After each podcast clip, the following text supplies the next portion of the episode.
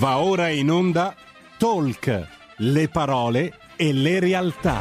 Carola Rossi conduce Gentili per scelta, liberi di star bene. Buongiorno amici di RPL, ben ritrovati per questo nostro nuovo appuntamento del mercoledì. Oggi è uno dei mercoledì dedicati al prendersi cura dei nostri risparmi e quindi come sempre sono in compagnia della nostra ospite, la nostra financial advisor di riferimento, Kenza Bogasciugara. Buongiorno Kenza, ben ritrovata. Buongiorno Carlo e un buongiorno a tutti gli ascoltatori. Eccoci, io ricordo intanto come sempre ai nostri ascoltatori che noi siamo in diretta, quindi se avete voglia di fare due chiacchiere con noi o porre delle domande alla nostra ospite potete farlo chiamandolo 02 6620 3529 o come sempre potete anche mandare un'email a rpl.carola chiocciolagmail.com. Ma entriamo subito nel vivo del nostro argomento, Kenza, perché oggi parliamo di un tema che davvero riguarda eh, chiunque, perché parliamo della famiglia in generale e di come riuscire a gestire i propri soldi. E mi è piaciuto molto un paragone che eh, chiacchierando con te è emerso nei giorni scorsi, ovvero per cui è, è, abbastanza facile paragonare il nucleo familiare al concetto di azienda. Ma perché questo, Kenza? Lascio a te la parola per introdurre un po' il tema. Sì, allora diciamo che l'ideale sarebbe proprio... Eh paragonare mm, la famiglia proprio a un soggetto economico, quindi come se fosse un'entità unica e quindi un'azienda. E se ci pensi un'azienda su cosa si regge per essere una buona azienda? Sull'equilibrio proprio tra le entrate e le uscite e noi la stessa cosa in qualche modo lo, lo dobbiamo applicare eh, a quello che può essere eh, la nostra famiglia, quindi il nostro soggetto economico. Quindi ci deve essere un equilibrio tra entrate e uscite, dove per entrate intendiamo appunto il, il reddito, comunque il, l'insieme delle risorse che una famiglia percepisce all'interno di un anno, che possono essere differenti, quindi da, da, da differenti fonti, quindi può essere il classico reddito da lavoro che eh, entrerà fonte della nostra attività lavorativa che può essere di dipendente, di prof- professionista piuttosto che di imprenditore, oppure anche un, un reddito mh, mm, che viene prodotto da eh, quelle che sono, possono essere le proprietà, magari si percepiscono degli affitti, eh, piuttosto che siano fatti degli investimenti, ad esempio si percepiscono delle cedole, dei dividendi. Quindi diciamo l'insieme eh, di tutto ciò che ci entra all'interno della, de- della nostra famiglia, quindi per ciò che riguarda tutti i componenti, quindi non solo per il capofamiglia, quindi mh, mm, marito, moglie, figli, quindi nella sua totalità rappresentano le nostre entrate. Mm. E, proprio come, è proprio come un'azienda a questo punto è importante tenere anche sott'occhio il bilancio e qui arriviamo proprio al cuore del, del nostro discorso di oggi perché esiste un vero e proprio bilancio familiare, ma che cosa si intende? Che cos'è il bilancio familiare? Allora sì, il bilancio familiare è proprio un classico strumento eh, che ci aiuta a pianificare come in una società eh, esiste un bilancio, questo bilancio è, è un documento dove all'interno eh, abbiamo diciamo, tutti i movimenti e ci permette di tenere eh, sotto controllo diciamo, la posizione della società, la stessa cosa può essere applicata eh, alla famiglia.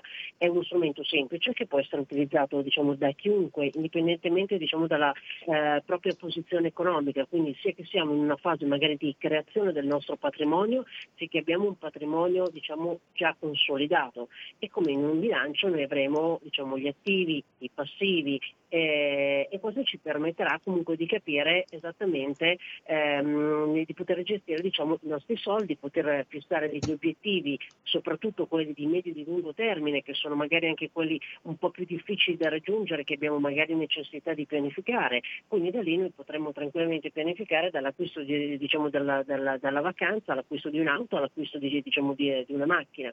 Quindi è, è molto importante quindi nel momento in cui quando noi andiamo a fare un bilancio eh, sicuramente occorre eh, di, distinguere fondamentalmente le entrate e le uscite della famiglia.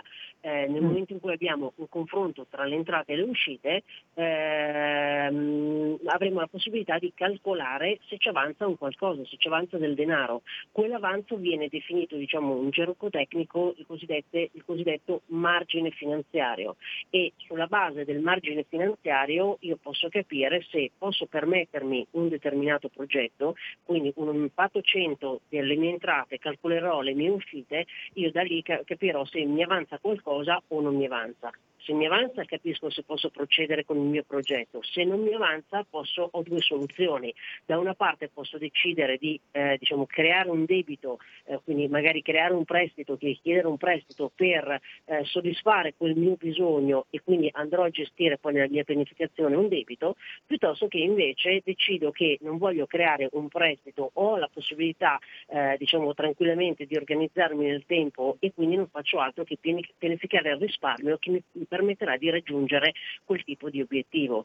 Quindi mh, diciamo, le, il bilancio familiare ci dà la possibilità eh, di capire eh, quali sono diciamo, tutte le nostre entrate, quali sono le nostre uscite, di prefissarci degli obiettivi che possano essere nel breve e nel lungo termine e eh, diciamo, ci dà la possibilità appunto di organizzarci, ci permette di pianificare perché solo se io ho, so com'è la mia situazione e ho contezza della mia situazione mi posso muovere di conseguenza. Eh, mm. La cosa che diciamo, ehm, spesso mi capita perché è paradossale, però è un qualcosa che io, la, una delle prime cose che mi posso ritrovare a fare con tante persone è il bilancio familiare, soprattutto quando mi dicono che fanno fatica a risparmiare. Quando si fa fatica a risparmiare, se si va eh, diciamo, a leggere, diciamo, a calcolare eh, e a creare un bilancio familiare, ci si rende conto spesso e volentieri che si pensa di avere polso sulla situazione, in realtà non è propriamente così, nel senso che mm. ehm, noi abbiamo spesso stima e contezza di quelle che sono le entrate. Ehm, diciamo, abbiamo chi ha una contezza al 100% e c'è chi ha una contezza magari all'80%, nel senso che all'interno mm. dell'anno magari non va a calcolare in più quelli che possono essere i bonus, quelli che possono essere la tredicesima la quattordicesima, però diciamo nell'insieme si ha una contezza certezza di quelle che sono le entrate. Il, il problema grosso di solito è sulle uscite, nel senso che si mm. ha in linea di massima una contezza sulle uscite, quindi so quali magari possono essere soprattutto le spese più grosse, soprattutto le spese fisse e ricorrenti, ma mi scappano di mano tutto ciò che è, tra virgolette, ehm, non necessario eh, di poco conto, ma è poi il poco conto diciamo che è mm. accumulato con le piccole spese che accumulate e messe insieme e invece ci creano eh, soprattutto diciamo, da quel punto di vista dei, dei, dei, grossi buchi o comunque riducono di tanto quella che potrebbe essere la nostra capacità di risparmio e questo è certo. indipendentemente dal fatto che io possa avere una situazione economica un po' più precaria o un po' più solida. Diciamo che è un comportamento mediamente comune con tutti, ecco. non, eh, direi mm. che Assolutamente, però diciamo, se io prendo in mano la mia situazione diciamo, col, eh, ho sicuramente eh, diciamo, tre possibilità, no? eh, posso spendere i miei soldi in maniera oculata, gestirli tranquillamente per quelli che possono essere le, eh, diciamo, le spese primarie, quindi la casa, ehm, il, il, mangiare, tutte quelle spese necessarie che ci servono per vivere e dall'altra parte poi abbiamo quelle spese che invece sono secondarie, che possono essere eh, diciamo, superflue, che in qualche modo si possono tagliare, ovvio che poi per ognuno, essendo persone diverse, abbiamo anche esigenze diverse. Mm. Mm. Magari per te, Carola, un qualcosa... Anche il concetto di necessario e superfluo può essere molto soggettivo in effetti. Assolutamente sì, assolutamente sì. Magari per una persona la palestra è un qualcosa di vitale, per un'altra persona è una spesa superflua che magari può tagliare. Ecco.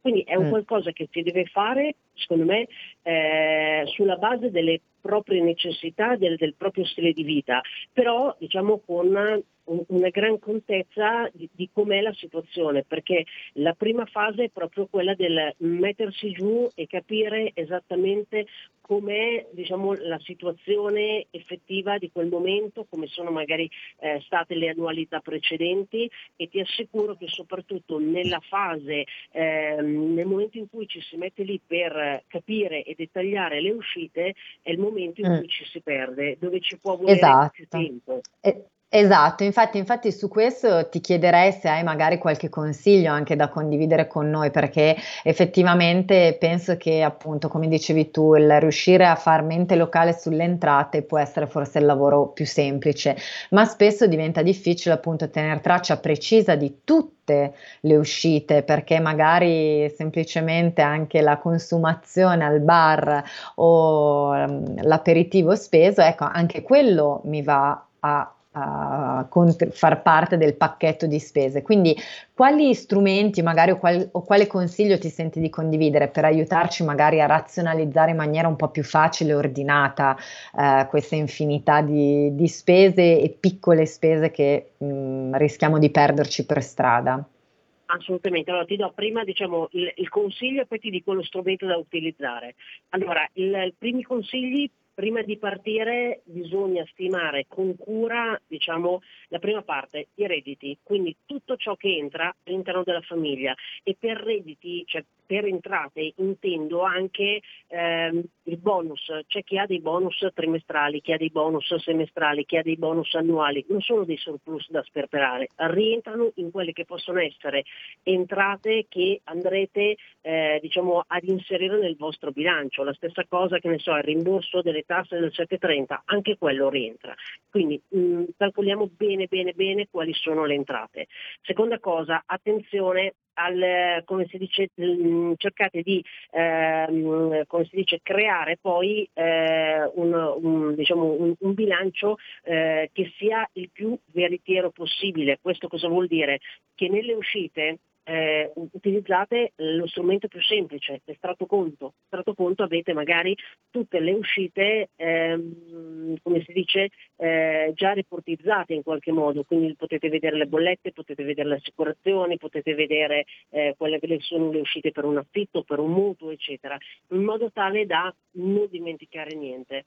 Eh, come dicevi tu Carola, ci sono poi delle mh, mm, spese, come possono essere banalmente quelle del bar, cioè per intenderci, intenderci, caffè e, e brioche al bar 2 euro uh, ogni giorno, uh, alla fine dell'anno sono 730 euro, che uno magari mm. non ci pensa veramente neanche, può essere il caffè, può essere il giornale, può essere, però messi insieme rappresentano comunque un, un, una grossa cifra e quando bisogna tenere traccia delle uscite bisogna tenere traccia anche di questo. Secondo me se una persona non ha ancora fatto diciamo, un, un, bilancio familiare e si approccia per la prima volta a farlo, l'ideale sarebbe farlo il più dettagliatamente possibile. Per farlo il più dettagliatamente possibile diciamo, vuol dire che bisogna tenere traccia un po' di tutto, no? quindi eh, le, le, possibilità possono essere differenti, c'è chi è abituato a conservare gli scontrini, le ricevute, le fatture, le bollette, c'è chi invece magari annota le spese ogni giorno su, una, come si dice, su, una, su un quaderno, c'è chi utilizza il computer, Excel, c'è chi utilizza tantissime app, quindi diciamo, gli strumenti mm. sono veramente tanti che possono essere utilizzati.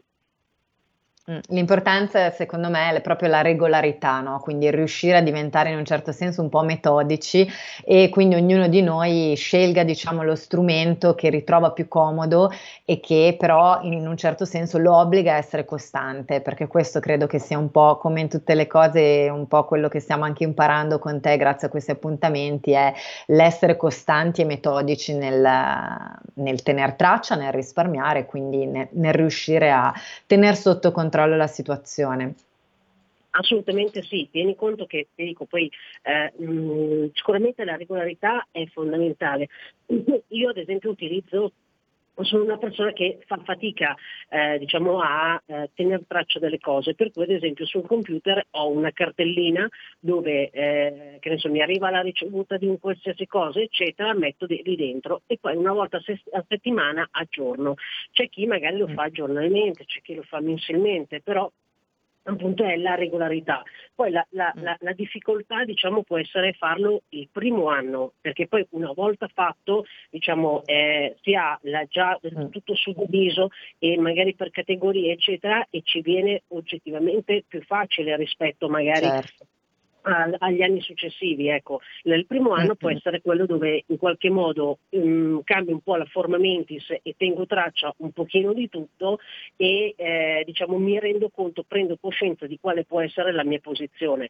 Anche perché parliamoci chiaramente, poi questo è da una parte una, eh, uno strumento eh, che ci permette di eh, pianificare, sai quanto io eh, tenga il discorso proprio di pianificazione finanziaria, se io voglio pianificare eh, diciamo, un progetto, eh, voglio pianificare, raggiungere un obiettivo, eccetera, devo avere per forza contezza della mia situazione, devo capire diciamo, in qualche modo dove stanno andando i miei soldi, se sto sprecando, se ho la possibilità di tagliare e come si dice o indirizzare diversamente le mie risorse, perché non è detto che uno debba tagliare, ma semplicemente debba eh, indirizzarle in maniera differente. E certo, quindi, certo. Diciamo, eh, questo diciamo, mi dà la possibilità proprio di eh, poter tranquillamente eh, diciamo, raggiungere gli obiettivi e anche temporizzarli in maniera più corretta, perché se io so com'è la mia situazione, so che eh, ogni mese mi posso permettere tot e mh, mm, diciamo, il disavanzo andrà eh, diciamo, a, a, concorrere alla realizzazione di un determinato progetto, posso tranquillamente capire, eh, come si dice, quanto tempo ci impiegherò a raggiungerlo. Poi certo. ovviamente tutti noi abbiamo una vita mutevole, per cui possono cambiare le situazioni, posso avere un aumento di stipendio, eh, posso, si può allargare la famiglia, piuttosto che tutta una serie di cose per cui quel bilancio mi permette di eh, diciamo, capire come posso affrontare eh, diciamo, um, que- queste nuove situazioni che si possono verificare o adattarlo, mm. modificarlo, perché magari quando arriva il nuovo componente della famiglia, magari quello che facevo prima e utilizzavo magari prima per, eh, che ne so, uscite, adesso lo dovrò indirizzare in maniera differente, ma io capisco se sono in grado di mm. Affrontare diciamo, tutte queste situazioni oppure, tra virgolette, devo crearmi un piano B perché con la mia situazione attuale non è sufficiente.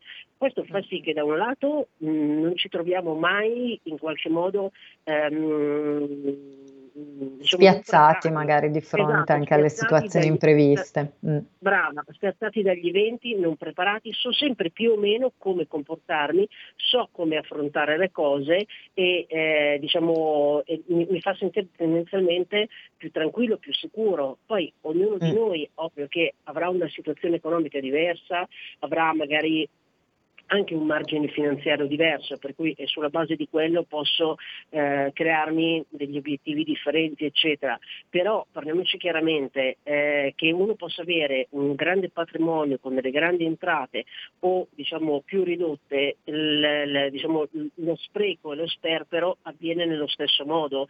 Eh, mi mm. capita di vedere persone che ti dicono io certo. veramente ho tante entrate, vivo da solo ma non metto via niente e magari una famiglia che ha la metà delle entrate è molto ben organizzata e vi assicuro che mette via, eh, investe, risparmia senza nessun tipo di problema.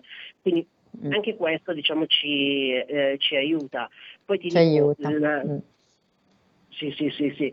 Eh, poi ti dico, il creare proprio un, il classico bilancio è, è, è la cosa più, più, semplice del mondo, nel senso che noi non abbiamo altro che fare, inserire veramente, catalogare tutto ciò che possono essere tutte le nostre entrate, tutte le nostre uscite, eh, queste possono, le, le possono essere anche eh, diciamo, ehm, scadenziate, possono essere ricorrenti nel tempo, eh, posso suddividermi una determinata spesa come può essere l'assicurazione della macchina eh, che pagherò una volta all'anno, ma che diciamo, una parte del risparmio tutti i mesi andrà per coprire quel tipo di spesa, quindi veramente mi permette di organizzarmi bene. E anche da quel punto di vista mh, una volta fatto, mh, se ci pensate negli anni, mi crea uno storico, mi crea uno storico certo. che mi permette di avere contezza anche dire quanto pago di luce all'anno, perfetto, ma mh, posso risparmiare, magari c'è un'altra azienda che mi permette di risparmiare, quindi anche da quel punto di vista ci dà un certo certo tipo di contezza. Mm.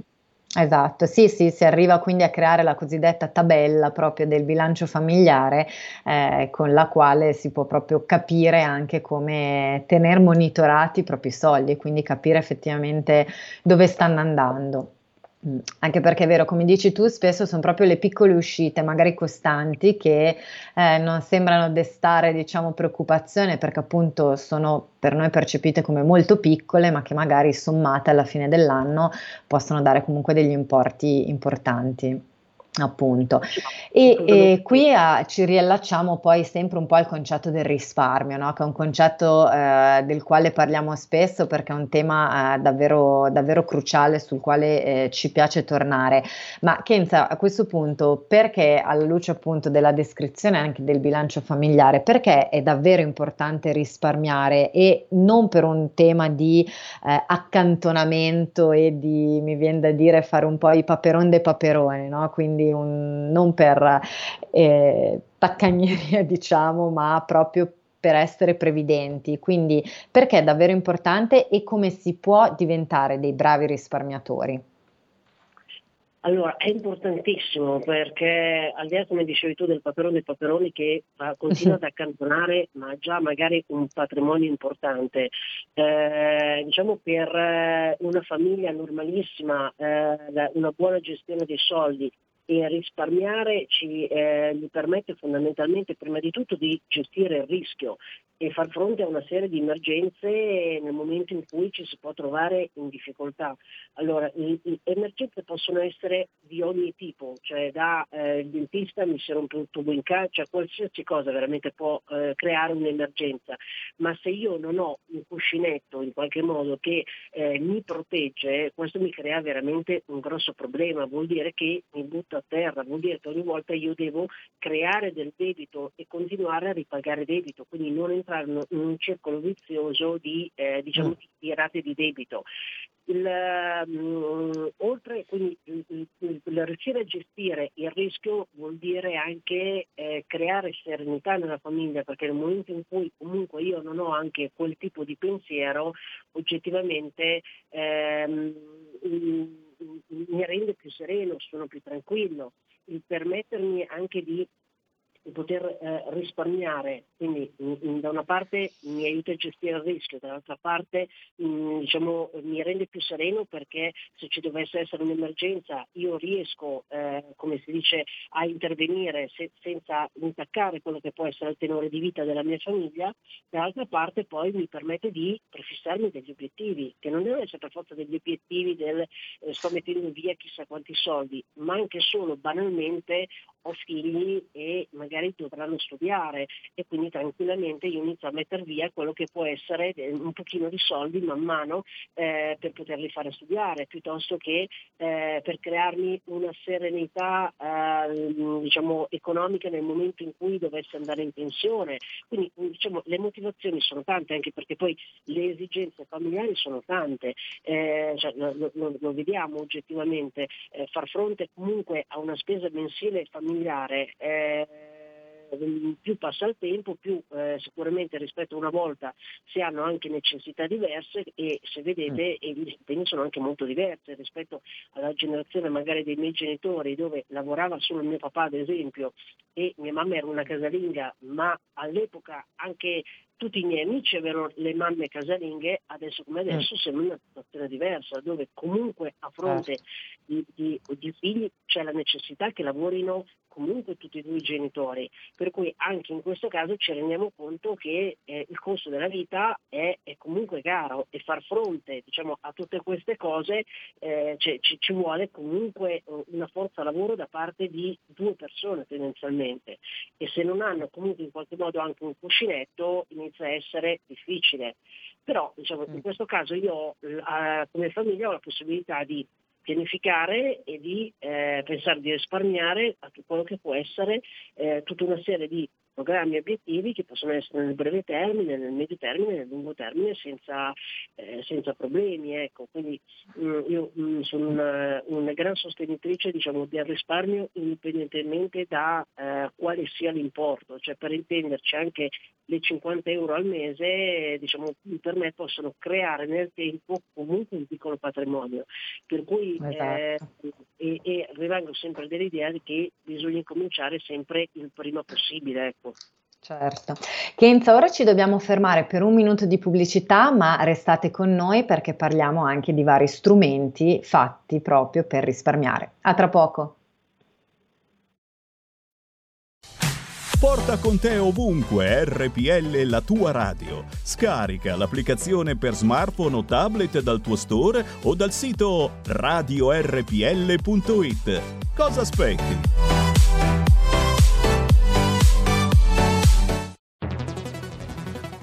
Dal 1849 Brescia è la leonessa d'Italia perché Brescia, i bresciani e le aziende bresciane non mollano mai. La Sargom di Rodengo Saiano Brescianissima è sempre più forte per vendere, lavorare e trasformare articoli gomma plastica tecnico-industriali. Alla Sargom, via Gaetano Bertoli 15 Rodengo Saiano, Brescia, troverete nylon, derlin, PVC, silicone, Vulcolan, plexiglass, policarbonato sia in semi lavorati che in prodotti finiti a disegno cliente. Grazie Brescia. Da Sargom, Rodengo Saiano, Brescia. Stai ascoltando RPL. La tua voce libera, senza filtri né censura. La tua radio.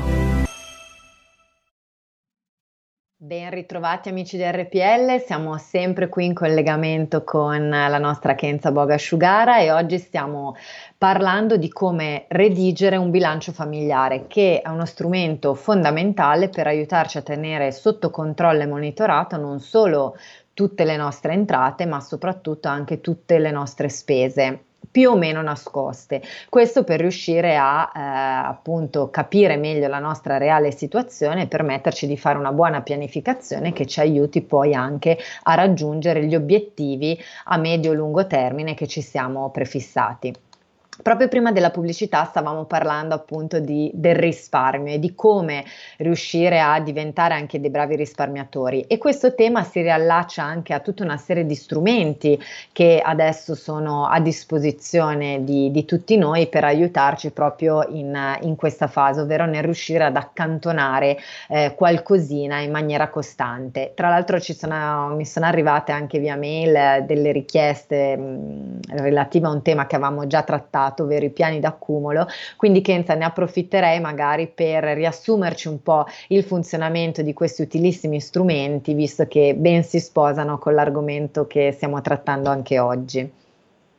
Sì, guarda, il piano di accumulo è sicuramente una delle forme più eh, diffuse e efficaci di eh, risparmio e investimento, eh, con le quali diciamo, si possono sottoscrivere delle quote di fondi comuni di investimento e prevedono diciamo, il versamento di una cifra costante a una scadenza regolare per un determinato periodo di tempo.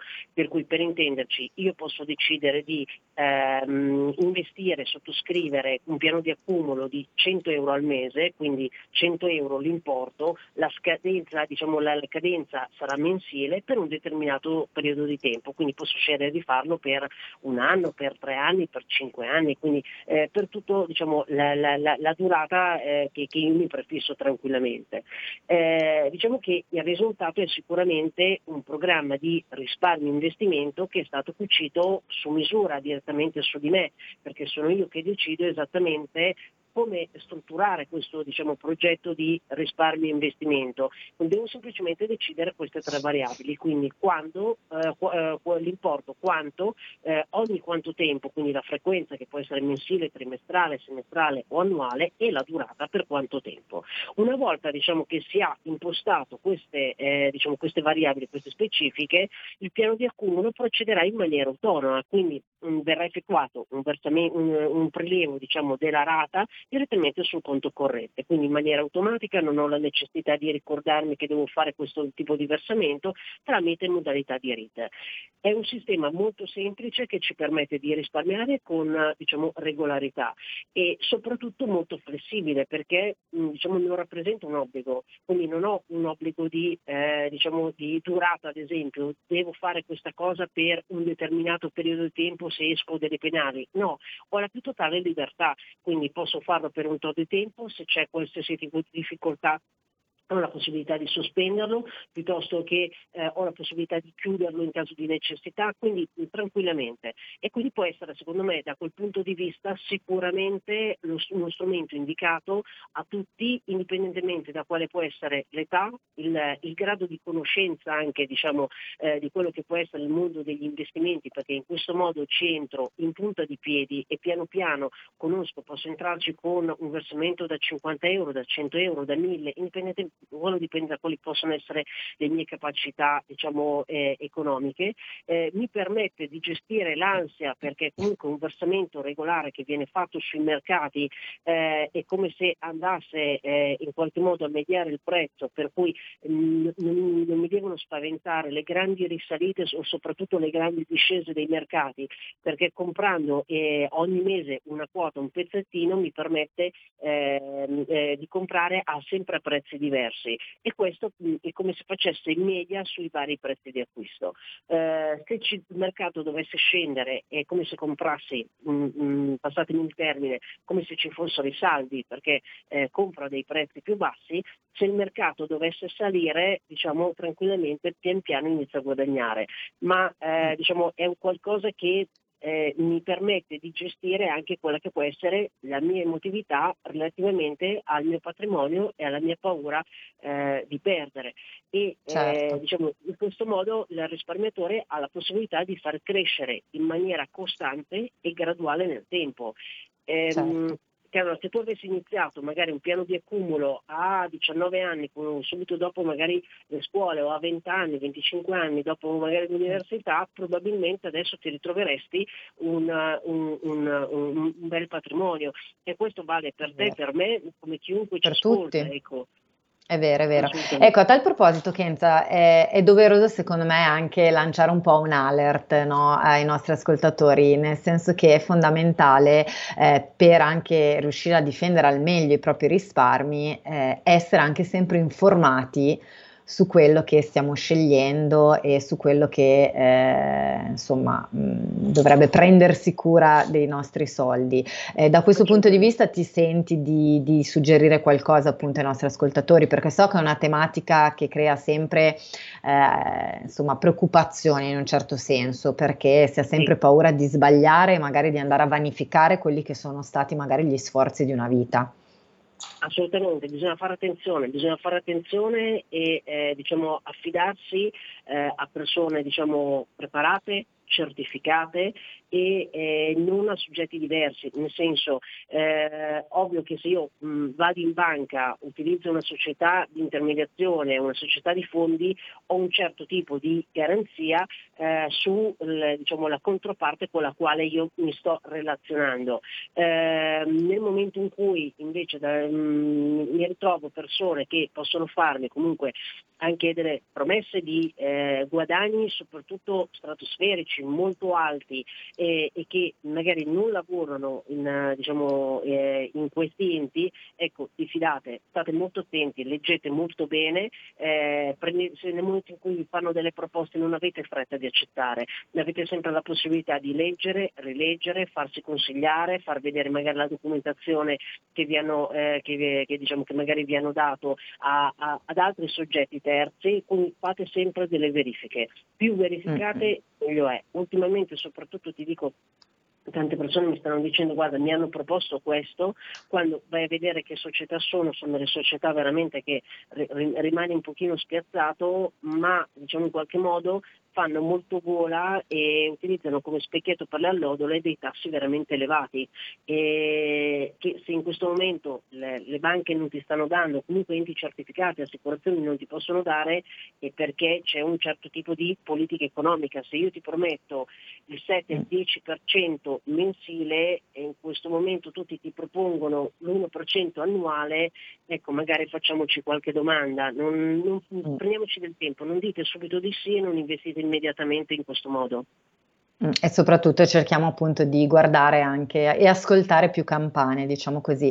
Ecco, un ascoltatore ci ha mandato un messaggio WhatsApp nel quale oltre a farti complimenti eh, chiede anche un po' informazioni su un tema effettivamente scottante, ovvero quello dei, dei costi del conto, dei conti correnti bancari. Ecco, su questo vuoi, vuoi, fare magari una piccola parentesi o dire la tua esperienza in merito? Assolutamente sì, eh, perché anche in questo caso, mm, quando io parlo con le persone, spesso le persone ti dicono a me il conto corrente non costa niente. Non è vero, perché se fate un bilancio familiare vi rendete conto che spesso e volentieri si, si pagano tanti costi per il conto corrente, sono, possono essere veramente tanti.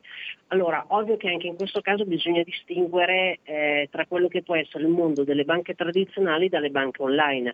Ovvio che una banca tradizionale che ha diciamo, delle filiali, che ha del personale, eccetera, avrà dei costi eh, più elevati, ma per costi elevati si intende più di 100 euro all'anno, si intende che magari ogni bonifico me lo fanno pagare eh, 3-5 euro, cioè nel senso perché comunque in qualche modo devono mantenere tutta questa struttura.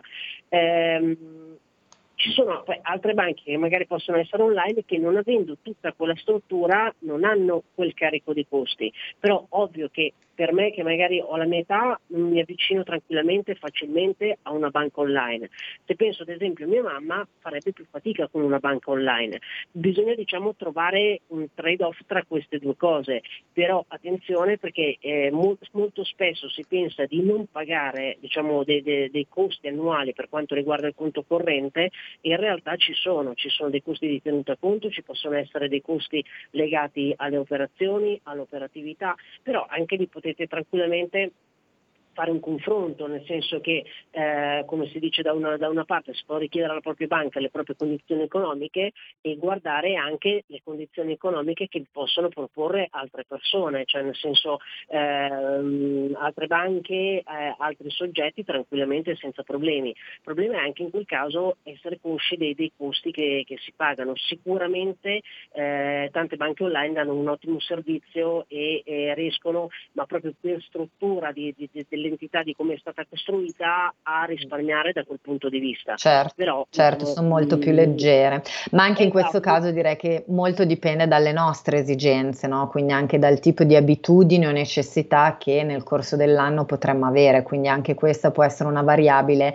che ci può aiutare a capire se approcciare a magari banche un po' più snelle come possono essere quelle online o magari invece continuare con uh, grandi gruppi che hanno anche sedi fisiche che possono offrirci un altro tipo di, di comodità.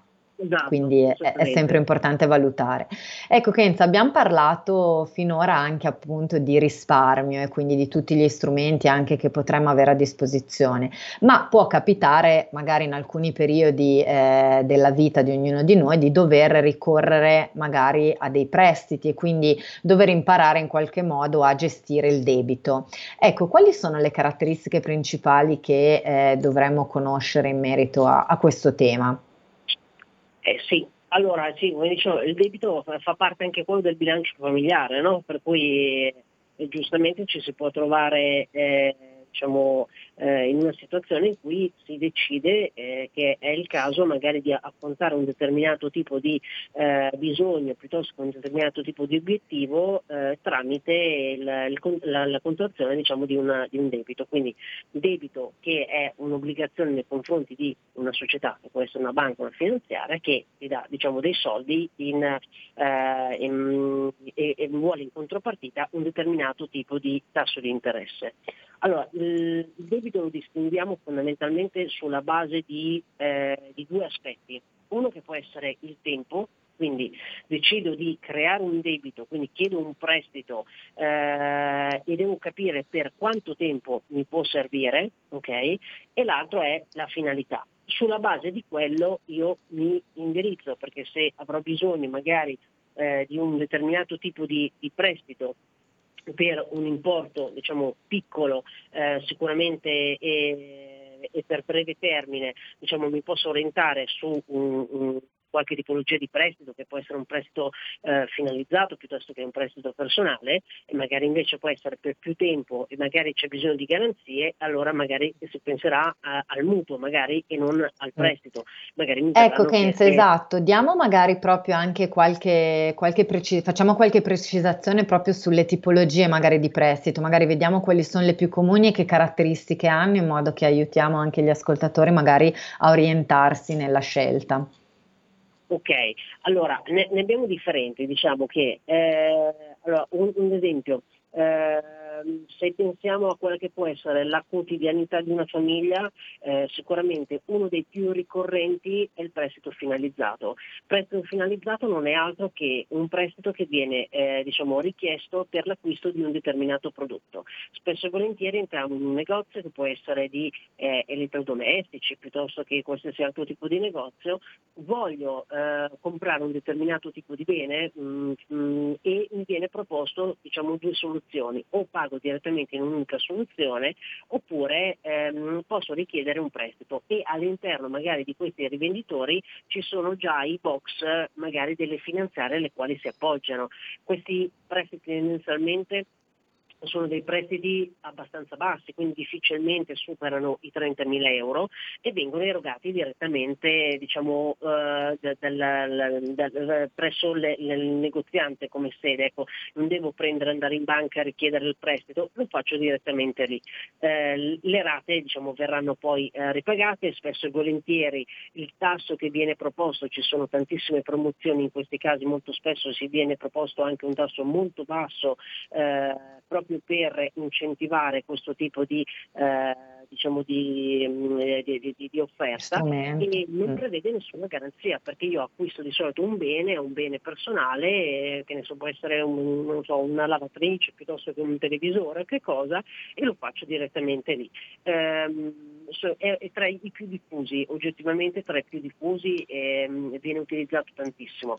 Eh, una, cosa, una cosa sola eh, mh, mm, quando, che, che, è una specifica che mi rendo conto che spesso non si tiene conto. Eh, la nostra capacità, eh, diciamo, ehm, reddituale, okay? eh, scusate, sulla base della nostra capacità reddituale viene calcolato quanto io potrò avere, diciamo, tra virgolette, tra prestiti e mutui. E di solito calcoliamo un 30-35%. Okay? Eh, mm. Nel momento in cui io eh, utilizzo parte di quella capacità ehm, per fare dei finanziamenti finalizzati, magari ne faccio uno o più di uno, soprattutto quando magari si va a creare uh, diciamo una nuova casa, è il momento in cui si possono avere diciamo, più, uh, più, necessità di, in tal senso, bisogna tener conto che si abbassa quella che sarà la mia capacità di poter chiedere eh, diciamo, un finanziamento e soprattutto ehm, la rata di un mutuo, perché va a scontrarsi poi con la mia capacità di poter restituire una rata di mutuo. Quindi se magari il mio 35-35% corrisponde al fatto che io posso avere una rata di mutuo, che ne so, da 800 euro, ma in realtà 300 sono già destinate a ripagare magari dei, dei, prestiti eh, finalizzati per degli elettrodomestici, la banca potrà darmi solo 500 euro euro di mutuo. Quindi bisogna tener conto che anche questi piccoli finanziamenti però incidono sulla nostra capacità di restituire una rata anche di mutuo che magari può essere più importante ehm, diciamo, eh, avere ehm, più grande e magari più posso permettermi il tipo di casa magari che desidero. Però diciamo quello è un, una modalità di finanziamento molto conosciuta e che viene utilizzata tantissimo. La seconda è quella, eh, diciamo, il classico prestito personale, prestito personale che invece io posso andare a richiedere in banca o a una finanziaria, non ho diciamo, un, un'esigenza specifica, però spesso e volentieri mi viene richiesta perché per normativa questi prestiti non possono essere utilizzati per aprire un'attività. Quindi tendenzialmente, anche se io diciamo, non, non, mm, non, mi viene erogato per un'esigenza specifica, mi ritroverò però dall'altra parte la banca o la finanziaria che mi chiedono il perché diciamo, lo sto, diciamo, sto, sto, richiedendo questo prestito. Ad esempio l'acquisto di un'auto, mm, una, uno, diciamo, che è un, uno dei, dei, dei, diciamo, delle motivazioni per le quali spesso più volentieri si chiede un prestito perché magari ha un costo un pochino più importante. Eh, mm. Anche in questo caso tendenzialmente gli importi possono variare eh, tendenzialmente siamo sempre sui 30 mila euro, ma massimo arrivano a 60-70 mila euro, dipende da banca finanziaria, e tendenzialmente mm. la durata è tra i 12 mesi e i 120, quindi massimo mm, diciamo 10 anni, ehm, come si dice, eh, poi, poi, dipende appunto da... Uh, dall'ente al quale ci rivolgiamo, però diciamo, tendenzialmente non superano i, i 10 anni. Ecco. E, mm. e, viene direttamente concesso, spesso volentieri, anche ehm, come si dice, scusate, delle, mm, delle, delle condizioni di eh, di rilascio anche abbastanza agevolate perché poi vengono concessi nell'arco di poco tempo, quindi magari già nell'arco di una settimana o dieci giorni dalla richiesta siano già comunque la concessione del prestito, quindi mh, mm, sono, sono, sono, fatti bene, sono organizzati bene, bisogna stare attenti ai costi, ai tassi di interesse e anche in questo caso io raccomando sempre di fare l'assicurazione. Una piccola polizza che all'interno del costo del prestito non ve ne rendete neanche conto perché viene ammortizzata e magari la rata vi cambia di 1-2 euro, però se uno dovesse ammalarsi o eh, dovesse avere qualsiasi problema anche lavorativo viene coperto anche sul prestito personale.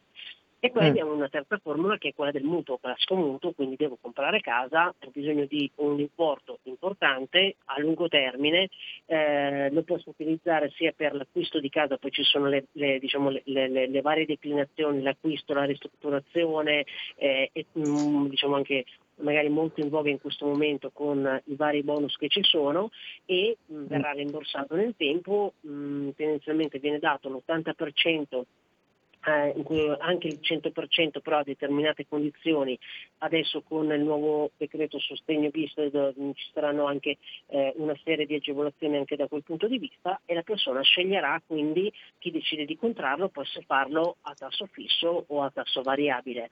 Eh, in quel caso però la banca rispetto a diciamo, altre tipologie di prestito lo fa però mettendo una garanzia sull'immobile, quindi scrive un'ipoteca, per cui se tu, eh, se io banca do a te i soldi e tu per qualsiasi motivo non mi potrai ripagare, io in qualche modo ho un diritto nei confronti di quel bene perché ho istetto sopra una, si dice, una, eh, un'ipoteca. Per cui diciamo tendenzialmente queste possono essere le forme di debito più diffuse e sono quelle di cui dobbiamo tener conto all'interno appunto del nostro bilancio familiare e che sicuramente sono quelle che poi ci, sono quelle che vanno, da cui si va a trarre la, la, più grossa spesa, quindi le più grosse uscite certo. che hanno poi tendenzialmente una ricorrenza mm. mensile. Quindi eh, da quel punto di vista sicuramente co- come bisogna gestire il risparmio, bisogna gestire anche il debito all'interno del proprio bilancio familiare. Mm. Kenza, stiamo verso la, la, chiusura, abbiamo gli ultimi 5 minuti. Io direi di chiudere dando un po' quelle che possono essere le regole d'oro per iniziare eh, a mettere veramente la testa sul nostro bilancio familiare e essere sicuri di ottenere dei risultati. Che consigli ci dai? Allora, eh, questo vale indipendentemente, diciamo, eh, da quella che può essere eh, la posizione, la capacità economica eh, di una persona, Valgono, sono esattamente validi per tutti. Quindi iniziare il prima possibile, creare il proprio bilancio familiare, quindi catalogare bene tu che possono essere le entrate, le uscite, utilizzare gli strati conto, confrontarsi con i propri familiari per capire che, si, che siano il più realistici e completi possibile. Eh, risparmiare il più possibile, se non si riesce cercare di risparmiare partendo almeno con un 10% del proprio reddito, quindi tranquillamente ogni mese utilizzare strumenti di risparmio, perché se non riesco da solo il PAC come tanti altri strumenti possono veramente venirci in aiuto e rappresentare quel risparmio forzato che se magari senza quel tipo di tipologia di strumento passa un anno, passa due anni, passa tre anni, lo faccio, lo faccio, lo faccio e in realtà non fate. Se invece attivate con lo strumento veramente non, non dovete neanche pensarci. Ehm, quindi pensare al risparmio come se, rappre- come se, rappresentasse una spesa, come se fosse la rata di, una, di un debito. Quindi, ogni mese mi, mi, passa, io so che mi andrà sul conto corrente e non c'è problema, lo metto nel mio bilancio familiare come fosse un'uscita. Altre cose, non portare tanti contanti con se stessi, eh, più contanti si hanno in tasca più facilmente si spendono. Dicevamo prima abbiamo, bisogna stare attenti anche alle, alle spese eh, diciamo, leggere, futili, quelle eh, di poco conto perché sommate nel tempo invece possono rappresentare una fetta importante che noi togliamo al nostro risparmio, meno contanti abbiamo con noi a disposizione, più evitiamo quelle che possono essere le, eh, diciamo, le, le, tentazioni. Allora ci sono varie teorie di pensiero, c'è chi ti dice prima risparmia, metti via il tuo risparmio e poi fai il resto, c'è chi ti dice paga prima i debiti e poi fai il resto. Allora, indipendentemente da quale che possa essere la propria scelta individuale, quello non è, mm, diciamo, non è importante, ognuno poi se la gestisce come preferisce in base alle proprie priorità, ma bisogna avere contezza diciamo, del, della propria situazione economica. Bisogna gestire il risparmio, abbiamo detto, bisogna gestire il debito che non deve superare il 30, massimo massimo 35%, ma non di più. Più tagliamo il debito meglio è da quel punto di vista. Dobbiamo avere un fondo di emergenza, quindi risparmio, pagherò i miei debiti, ma devo avere un pochino di liquidità sul conto corrente o sul conto deposito che so che non tocco che può corrispondere a 3-6 mesi di risparmio in modo tale che se dovesse succedere qualsiasi cosa io posso tranquillamente affrontarla senza andare a intaccare i miei risparmi. È come se fosse un piccolo cuscinetto di emergenza eh, continuo a risparmiare, ok perfetto, devo trovare del, diciamo, dei prodotti di risparmio che siano adatti ai miei obiettivi. Quindi me li cucio addosso, non devo essere tirato, de- de- de- devo fare diciamo, un piano, un programma di risparmio di investimento fatto proprio per me, in modo tale che io lo possa mantenere nel tempo, perché se diciamo, non è cucito su di me, nel tempo poi farò fatica. E poi mm. diciamo, un buon comportamento mettiamola così, economico, un buon comportamento di eh, gestione, di pianificazione, di risparmio, di investimento, comunque richiede una disciplina. E la disciplina comunque la si impara con la pratica, nel tempo. Io lo devo attuare tutti i giorni, non solo un periodo. Quindi sempre. E questo è diciamo, lo strumento del bilancio familiare mi permette proprio di eh, andare avanti in questo percorso in maniera controllata. Perfetto Kenza, ga- grazie come sempre per, per, i tuoi consigli che sono sempre super pratici e mirati. Io ti ringrazio tantissimo per essere stata qui con noi anche oggi e invito ovviamente tutti gli ascoltatori ad andarti a curiosare e contattare anche sul tuo sito eventualmente che è kenzaboga.com e noi ovviamente ci diamo appuntamento tra due settimane Kenza, quindi grazie, grazie ancora. Ti ringrazio tantissimo Carola, un caro saluto a te e a tutti gli ascoltatori. Io ringrazio ovviamente tutti gli ascoltatori che sono stati qui con noi oggi, vi do appuntamento ovviamente a domani con Envisioning e vi auguro una buonissima giornata. Ciao a tutti. Avete ascoltato Gentili per scelta, liberi di star bene.